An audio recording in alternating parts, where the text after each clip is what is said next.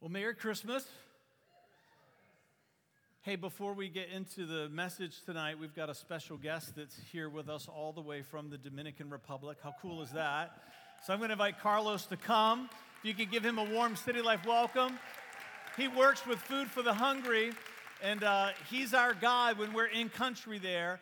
And, uh, and we've just asked him to come tonight and, uh, and share a little bit about what uh, we're doing there with them and uh, give us maybe a little bit of an update. And because uh, I know some of you have been, but not all of you have. And, uh, and so he's going to be able to give you some, you're going to be able to see through his eyes into, that, into that community where we're ministering. So thank you for being here, Carlos. Thank you so much. It's a, it's a, great, a great pleasure to be here sharing with you guys and worshiping the same God that we worship there in the Dominican Republic. And thank you for sending Tim to the community of La Guasara and for sponsoring children. It's a great, a great thing happening in that community. It's uh, how people are getting together, getting to know the Jesus, the Lord, and also to work as a community. So thank you for doing that. And thank you for uh, partnering with Food for the Hungry. With Food for the Hungry, we work with communities and health education and uh, livelihood project, and you guys are being part of that in the Dominican Republic. And something that is really important too, the, la- the change of the life in the community. With the activity that you guys do in the community by doing the vacation Bible school, by going home and praying for them. And that's why, because communities like, like Guasara, people feel like they're forgotten by the government, they don't have any help. But when they see people like you that are coming from a little far away, just to be with them, that remind those that we are still married to God. So thank you for that. And and another thing is the work that you guys are doing uh, is effective, and I have a proof of that is because I've seen that in my life. I grew up in a community that is about two and a half hours from the capital, and I was one of the sponsored child in that community when Food for the Hungry started working there. And I remember at the age of 12, I got to meet my sponsor family. And what a great uh, time was that because uh, they went to my house and they brought me a Bible. And the Bible says, I still have the Bible with me, it says, we know that you go to church, but we want that you have the personal relationship with God. And you know, after that, I just started thinking like, I don't want to disappoint them. To disappoint them, I want to, you know, to be accountable for what they're doing for me. And by being grow- by growing in the community and also being helped in the physical way, but also the spiritual well, uh, way, because my community at that time we needed water. We didn't have water to drink and even water to do the church at the house. We had to get up the morning and walk about like uh, two miles to get water before going to, going to school. But thank to God and the church that partnered with, we had the opportunity to receive three water systems in our community. And also, I remember after that, that I just felt like I wanted to, to do something just to trying to pay back what that church did for me. And when I had to move to the capital to go to university, I just wanted to volunteer, and I came back to my community during spring break and vacation time just to work with Food for the Hungry because I wanted to to pay back what people did for me. And I did that for about two years and a half. And and then after finishing college, I moved back and they offered me a job to work in my in the same community. And it's just a blessing just to be in the middle of that and to be able to do something for, for the kingdom of God. We know that He can do all things, but He pleased in choosing us to do that. So thank you so much because now I am working as a field liaison, used to be a team coordinator, working with the teams. And, and today I am the one that is speaking on behalf of so many people that have been helped by people like you. So thank you so much.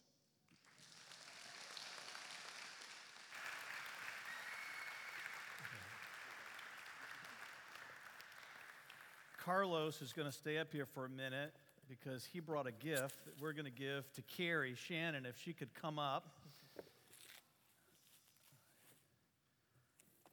He brought coffee too, but I'm keeping that for myself. but you get the plaque.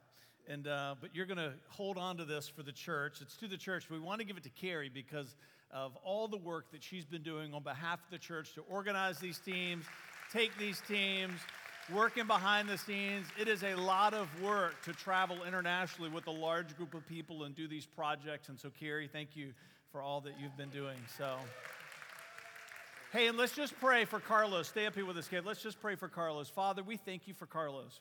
We thank you, Father, that before Food for the Hungry found him in the Dominican Republic, you found him there. And you've been chasing him his whole life, and now he's chasing you. And we pray, Father, that this desire and this passion that is in him to build your kingdom is only going to grow throughout his days. And we pray for every other child that's in that country that needs to be sponsored, that, Father, by your divine hand and through your work of providence, you're going to connect every one of those children with a family, just like what we're doing here at City Life, that their destiny is going to be fulfilled. We proclaim it in Jesus' name. Come on, and everybody said, Amen. Can you give Carlos another welcome? It's good stuff, isn't it? We said, we said this week, we said, how much do you think we can fit into 90 minutes? So, isn't it awesome? Don't you like it? The weeks that are just full? All right. I hope you do, because I do. So, you're getting a lot of them. Getting a lot of them. if, if, if you're interested in what we're doing, we're also super active in Haiti. Marvin, raise your hand. Haiti and the Dominican Republic are really the two countries that we've just kind of uh, identified. And so we have trips every year that are going to both of those places. And, uh, and so if you're interested in either one of those, just hearing Carlos talk a little bit, maybe the, you had this thought, I'd like to be a part of the trip like that. That wasn't your idea, that's the Holy Spirit whispering in your ear. Uh, then you need to see Marvin or Carrie uh, at the end of the service and, uh, and learn a little bit from them about what you can do to uh, be a part of one of, those, one of those trips. If you've got your Bible, you can turn to Matthew chapter 2, Matthew chapter 2, verses 1 through 11. Matthew 2, 1 through 11. We're launching a new series tonight called The Heart of the Magi. It's going to, I think, carry uh, over with us into, into January. I know it's a little bit of a Christmas series, but I don't think we're going to be able to cover everything that we need to in the time that we have. So we're just going to push it out into January a little bit. I don't want to rush through this series. I feel like God's got a lot that He wants to say to us through it. And uh, so let me read these verses and then we're going to jump in. Uh, and also, if you've got YouVersion, you want to start using that. If you don't have it, you want to start using it because all the notes are in there. It populates the verses for you. Uh, it's easy. It's an app that you can download onto your smartphone. Uh, and then also, we put the uh, notes online on the website uh, every week after the message. And so, if you feel like we're moving faster, then you can take notes. That PDF document is always going to be available to you along with the podcast for the message. So, verse one Jesus was born in Bethlehem in Judea during the reign of King Herod. And about that time, some wise men from eastern lands arrived in Jerusalem asking, Where is the newborn king of the Jews? We saw his star as it rose, and we have come to worship him. Now, King Herod was deeply disturbed when he heard this, as was everyone in Jerusalem, and he called a meeting of the leading priests and teachers of religious law and asked, Where is the Messiah supposed to be born? In Bethlehem of Judea, they said, for it was for, for this is what the prophet wrote O you, O Bethlehem, in the land of Judah, are not least among the ruling cities of Judah, or a ruler, for a ruler will come from you who will be the shepherd for the people of Israel.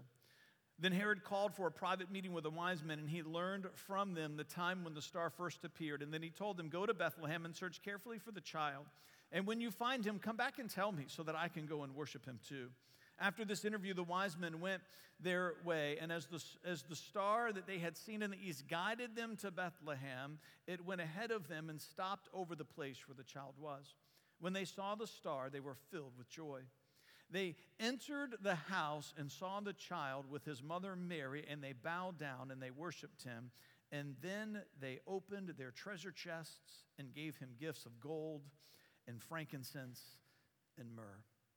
Father, as we move into this series over the next several weeks, may it be that you would find and form in us the heart of the Magi.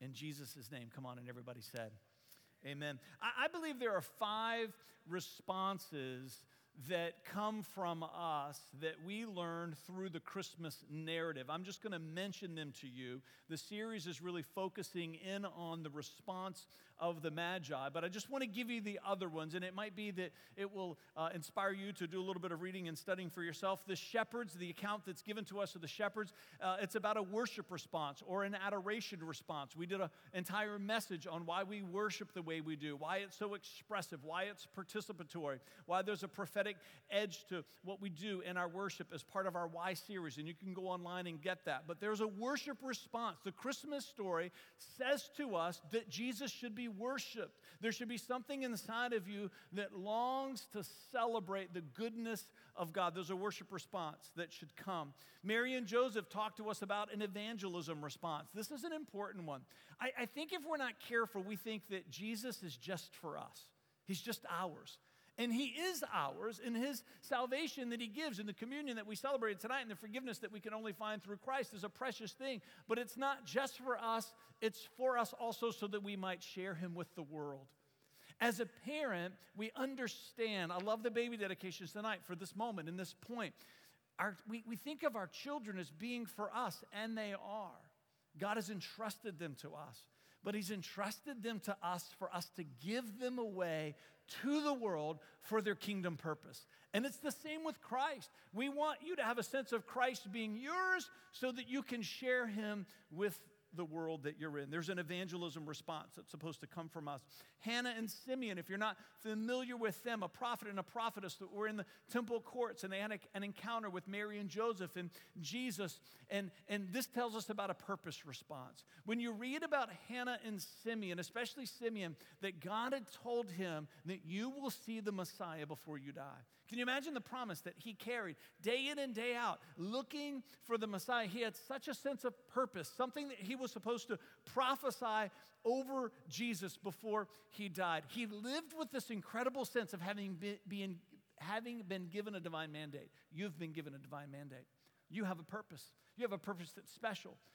If, if, if there were ever going to be another Bible that was written, and there's not, all of us should live with a sense of expectation that I would be in there because my purpose is special. That, that God has got something just for you to do. And the Christmas narrative should draw that out of you. There is a purpose response. We should long to know why God put us on this earth and what He's called us to do. Now, this is the one we don't like to relate to, but if we're honest, we all relate to, and that's Herod. There is a suspicion response that comes from all of us. And if you're not in touch with your Herod, your suspicious response, then I would say that you're not pressing yourself hard enough for the kind of change and transformation that God wants to bring to your life. Herod represents our humanity, sitting on the throne of our heart, wanting to do things our way, not wanting to worship, but to be worshiped. Anybody can relate to those feelings? All of us have a Herod that's inside of us. And the, the Christmas narrative is to talk to us about the things that should come out of us and then also the things that need to be gotten rid of from within us.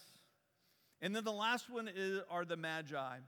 And, and the Magi talk to us about a material response, and that's going to be part of this series. It's one of the most overlooked themes in the narrative of the Christmas story. They brought financial gifts to Christ, and God put that right in the middle of the Christmas story for a reason, and we're going to be talking about that in the weeks to come.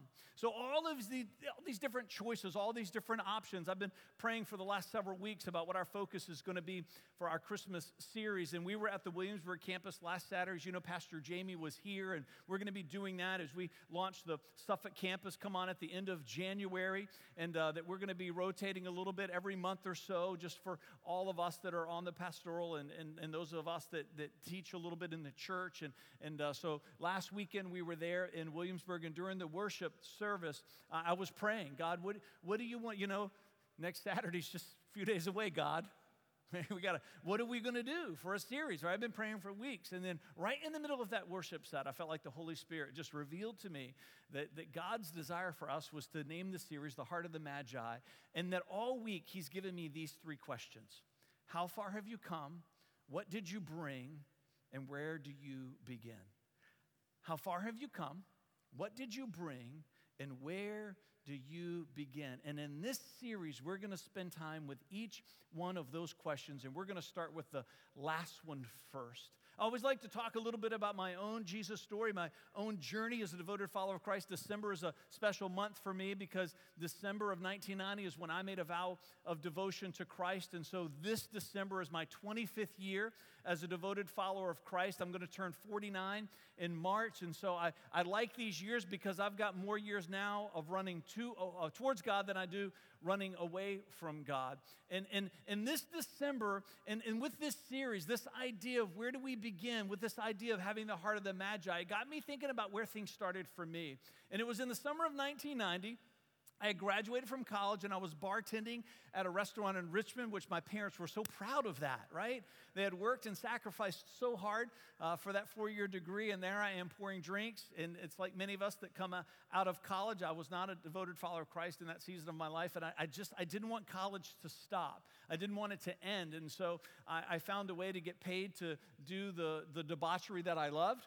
And, uh, and so I'm there one night in this restaurant, and the band's playing, and the drinks are being poured, and there's this rowdy, raucous environment. And all of a sudden, I've never heard God's audible voice, but I have felt his voice, and I feel his voice often. And I, and I felt it for one of the very first times. And I felt him say to me, Do you believe that Jesus is who he says he is? Just as clear as day, I felt that question, just out of nowhere. Now, I had been around church most of my life, and I knew that you do not want to get into a conversation with God, right? You don't, especially with the life that I'm living, because I know that he, he doesn't just want to ask me this question. He's not like the stranger on the street that says, Hey, do you have the time? And then they walk away and you never talk to them again. I know that God's asking me this question is because He's going to draw me in to a conversation that's going to last a lifetime, and I, and I wasn't ready. I didn't think that I was ready. So I ignored that question and I heard it day in and day out. God, He's quite relenting. Can we just, can we agree on that? And so finally, I said, you know what? I do believe that Jesus is who he says he is. I took this step where I engaged God in this conversation. Jesus, I believe that you are who you say you are. Everything that I believe about Jesus today, I believed then. And so here was the next question that came. And I knew that there was another one that's going to come. And I was hoping it wasn't going to be one of the hard ones, right? And so the question was just an easy one. God said, Don't you think you should at least take the time to read what he had to say? Isn't God good? He, he just, he, he doesn't make it hard for us. It gets hard for us later in life, but he doesn't start us there. And, and so he says, hey, don't you think you should at least take the time to, if you believe that Jesus is the Son of God, the Savior of the world, don't you think you should just, just read what he had to say? He didn't ask me to stop doing any of the things that I was doing. He, he knew that if he could get my heart right, that my lifestyle problems would take care of themselves. Some of us need to remember that when we're talking to people about Jesus. And so I started in the, in the Gospel of John. It was the first time at 23 years old that I, be, I read the Bible for the first time for myself. Right? I grew up in Sunday school and in church, but it was always because it was expected of me, because it was required of me, because I thought that I should. But for the very first time in my life, I picked it up and began to read for the first time by myself. And you know what surprised me? That in thinking of the fundamentals of Christianity, I did not find anything in there that I did not already believe. I got to the end of the Gospel of John and I thought to myself, I believe all of this. And God said to me, Fred, that's the problem. You believe all of this, but how are these beliefs instructing the way that you live? And I realized that there, there wasn't a lot that I needed to change with how I believed, but there was a lot that I needed to change with how I lived. And then if I could just live out what I believe to be true, that it would transform and change my life. And I thought, this is just so simple. Now, it wasn't hard to make those changes. The life that I was involved in, the patterns that were in my life, and there's, there's sometimes there's a lifetime of breaking free from those patterns when they're so entrenched. But this idea of we hold things to be true, we hold beliefs in our hand that we believe that this is God's plans for life. At some point, you have to take a step and say, I want those beliefs to instruct the way that I live. Can, can I just say, if everybody who is a devoted follower of Christ, if we would begin to live, can we just say half of what we believe to be true. The world would change tomorrow. And that's what Paul challenged the church of Corinth with some 2,000 years ago. So if you've got your Bible, you can turn there. If you've got a device, you can swipe there. It's in Second Corinthians 6, 1 through 2. I love the reading through the Bible in the year. If, if you've not been reading through the Bible in a year, start now. Don't say I'm going to wait until January because January is going to come and you won't start. Just pick up right now. Don't, you don't have to catch up, just jump in. Just jump in. So I was reading this week and we're in Second Corinthians. And, and, and, and, and so I, I read some of these verses and I thought, come on, this is exactly what we're talking about tonight. Second Corinthians 6, 1 through 2. As God's partners, Paul writes, inspired by the Holy Spirit, we beg you not to accept this marvelous gift of God's kindness and then ignore it. For God says, at just the right time, I heard you. On the day of salvation, I helped you. Indeed, the right time is now. Today is the day of salvation. Now, let me read it to you. That was out of the New Living Translation. Let me read it to you out of the New American Standard. Then I want to talk about some key words in this verse. So, Second Corinthians chapter 6 verses 1 and 2. And working together with him, we also urge you not to receive the grace of God in vain. Not to receive the grace of God in vain. Now, we, we like to dig around a little bit into the language of the Bible, and when you do that, you find some interesting things. And what you find here is that the Holy Spirit in, inspires Paul with this incredibly creative play on words. Because in the New Living Translation, where one of I forget which one, which one talks about receive and one talks about accept. And that word in the Greek is dechomai, and it means to take something into your hand. It means to hold it as a belief. It means that it's in your hand, you're holding on to it, you're gripping tight, and you're saying that I believe this to be true. That's dechomai. And that's what Paul says. That you accept it, you, you receive it, you take it into your hand. And then it, he says, but don't do it in vain, right? Or don't ignore it. And this word in vain or this word ignore is, is kanos. And kanas means to be empty handed. It means to be empty handed. And so Paul here is saying, hey, church, don't take something into your hand that you believe to be true and then live like it's not there. Don't, don't say I have it in hand, but I live empty handed. That was the first 23 years of my life. I had dechomai down. I had the things that I believed to be true. But it was in vain because I ignored them. I was a kanas Christian. I was a, a, a kanas believer. There was nothing about what was in my hand that was instructing me the way that I should live. So let me just give you some, let me break it down for you this way. So, what if, like, our family gets away for some type of ski trip, right? And you see something posted on Instagram or Facebook or Twitter, there's a picture of me downhill skiing. Right? Got the goggles and the helmet and the matching jacket because I'm all about the gear and the pants and the, right? I'm in the tuck right with the poles and and you go, wow, that's awesome. But what if you zoomed in onto that picture and you saw me in this tuck and I'm downhill skiing? What if it was like a video and as you zoomed in, you realized I was holding someone's infant child? You'd be like, what is wrong with you? Why would you do that? Why would you put that child at risk? If I came up to you, maybe one of the couples that were here, baby vacation, I'm getting ready to do the black diamond. Could I hold your baby? You'd be like, what? You're insane, right? Because you would say, if I hold the child, the fact that I have the child in my hand should begin to determine how I now act and live. I should make choices based on what I'm holding. What if Vanessa and I get away for our, our, 19th wedding anniversary and we post some picture of some restaurant in New York City and we're maybe doing a little champagne toast together and you would go, "Oh, that's so cute. I hope they have a great time." And but what if I posted that picture and we were on Interstate 95 driving doing the champagne toast? You'd go, now some of you would like that and that's a problem. You'd be like, what? what? What's wrong with him? The fact that that's in his hand should instruct what he's doing and how he's living. What if there was a picture of, of me singing in worship? You would like that. Unless you zoomed in and you saw that I had a microphone. And you would say, Fred, you're not allowed to sing in the microphone. We have rules here at the church, and that's one of them. The fact that you have that in your hand should instruct how you live. There's a self evidencing quality to every one of those examples, and we could come up with a hundred more because it's how we live our lives. But when it comes to Christianity, there is a chasm, there is a gap. There is the dechomai, there is the holding into the hand the thing that I believe, and then there is the kanas. There are the things that I ignore time and time again. I, I hold it to be true, but I live as if I'm empty handed.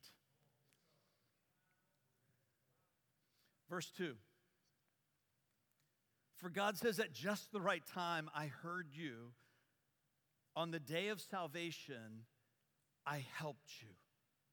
Let me just talk about that first part of that verse.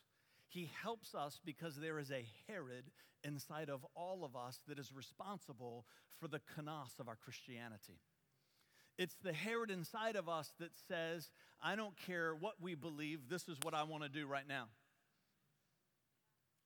As a husband, as a wife, as a child, as a neighbor, as an employee, as a boss, as a church member, everything about Christianity is intended to instruct how we live day in and day out. And all of us find ourselves in moments where the Herod inside of us, where our humanity wants to shove Jesus off the throne and say, I know we believe that, but we're just going to ignore it right now to serve ourselves.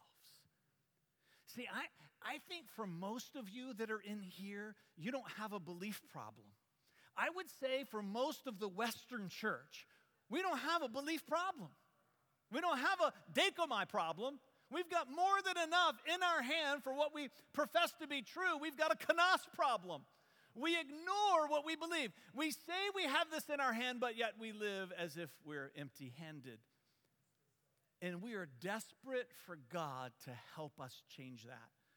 When we let Herod shove Jesus aside off of the throne of our life, we need the power of the Holy Spirit to come back into that room and say, You get off of that chair, it doesn't belong to you. See, son, you got to pray for yourself sometimes. You got to pray over yourself. You've got to minister to yourself. You've got to prophesy over yourself, right? There's a little, we joke all the time here, there's a little bit of schizophrenia with Christianity. You've got to deal with yourself. Some of you need to deal with yourself tonight. For some of you, maybe you've got plans for after the service that's an example of being empty handed, and you've got to say, No, no, no, come on, I'm going to hold these beliefs in both of my hands. I'm getting rid of the kanas. I just want to be dechomai.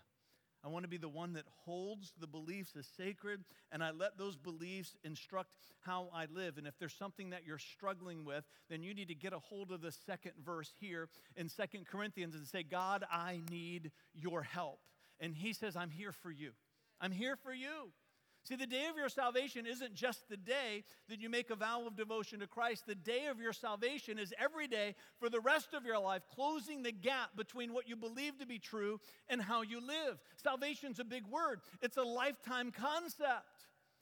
We're never going to fully live up to everything that we believe to be true, but come on, can we just close the gap a little bit more tomorrow than it is today?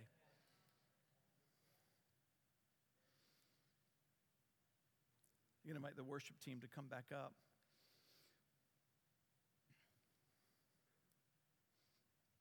I was thinking this week of maybe some of my, my favorite movies that, that, that have chasms in them or gorges. Maybe you have some favorite movies. One of my favorites is Vertical Limit. Anybody ever seen that?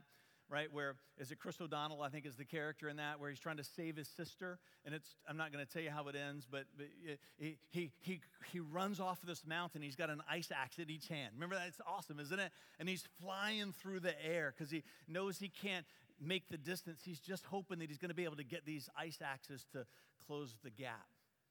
Raiders of the Lost Ark, right? Indiana Jones, there's always some rickety bridge over a gorge, right? Some of your palms are sweating already, right? Just thinking about it. What a powerful picture that is for us, for our Christianity. There is a chasm that exists in all of our lives between what we believe to be true and how we live. For you, you maybe you came into this service tonight and you've made a vow of devotion to Christ. And, and you think to yourself, I'm saved. And what I would say to you is, yes, you are. but your salvation isn't finished yet. There is saving that still needs to be done. The closing of the gap between what you believe and how you now live. See, the second part of this verse, listen to this. It says, Indeed, the right time is now. Today is the day of salvation. Don't you love how the Holy Spirit inspired these men to write these words? And you come to moments like this, and it is as though it was written this morning for us. This could say Second City Life Church, chapter 6, verse 2. The time, it's now. It's like my my, my summer of 1990. Now, it took about six months for me to get to a place because Herod was gripping onto that throne of my heart pretty strong. It took about six months before I got to this place where I said, Jesus, I believe in who you are. That you're the Son of God, that you're the Savior of the world, that you died for me, and I need to live for you. And that began a remarkable journey. As I shared earlier in the communion time, my greatest regret is that I waited so long, those first 23 years. So you're here tonight, you've got a decision that you have to make. Are you going to keep waiting? Are you going to keep putting off what needs to be? Now. I'm going to pull these back up in just a minute because maybe some of you here didn't partake of communion because you felt unworthy. You need to partake of it tonight. We're going to just pull that back up. Maybe some of the ushers can come up for me and just help me out with that. And pull the tables back up, Paul, a little bit and then uncover. Maybe you already took communion and you just need another piece of bread and a little bit more juice. It's not for everybody, but for some of you, something inside of you says that God's not done with me yet. And if you've got your empty cup, I hope you do. I hope that you're going to take that into your hand. And as we enter into this time of worship, I'm going to ask you to hold on to this cup. And I want you to think about these words. Second Corinthians 7, verse 10. Listen to these words.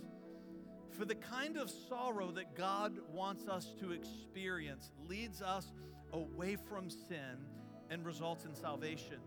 There's no regret for that kind of sorrow, but worldly sorrow, which lacks repentance, which means change, results in spiritual death.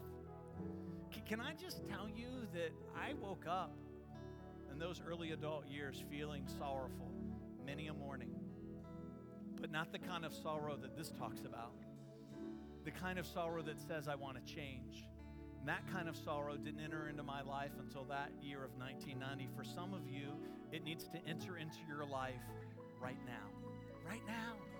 You might say, Well, Fred, you don't understand how complicated my situation is. You don't understand how difficult my life is. You're right, I don't, but He does.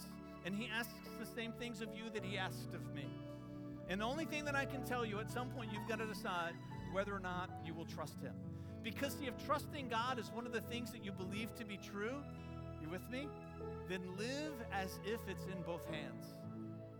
You're holding this cup tonight. Stand with me as we get ready to worship. You're holding this cup tonight because you believe something about Jesus.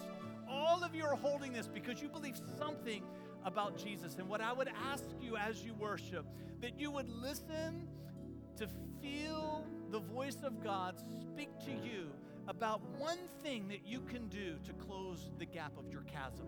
One thing that He could speak to you that says your name, He's going to say your name. I want you to begin to live as if that belief is in both hands. To get rid of the kenos Christianity of this one little part of who you are and be a dechomai follower of Christ, that you will not live as if that belief is in vain. Just pick one thing. And if you're here tonight again and you didn't partake in communion, come on, there's plenty of elements that are up here for you. If you need, come on. If you just need two because you need to hold two cups in your hand, then you come. Let's worship together.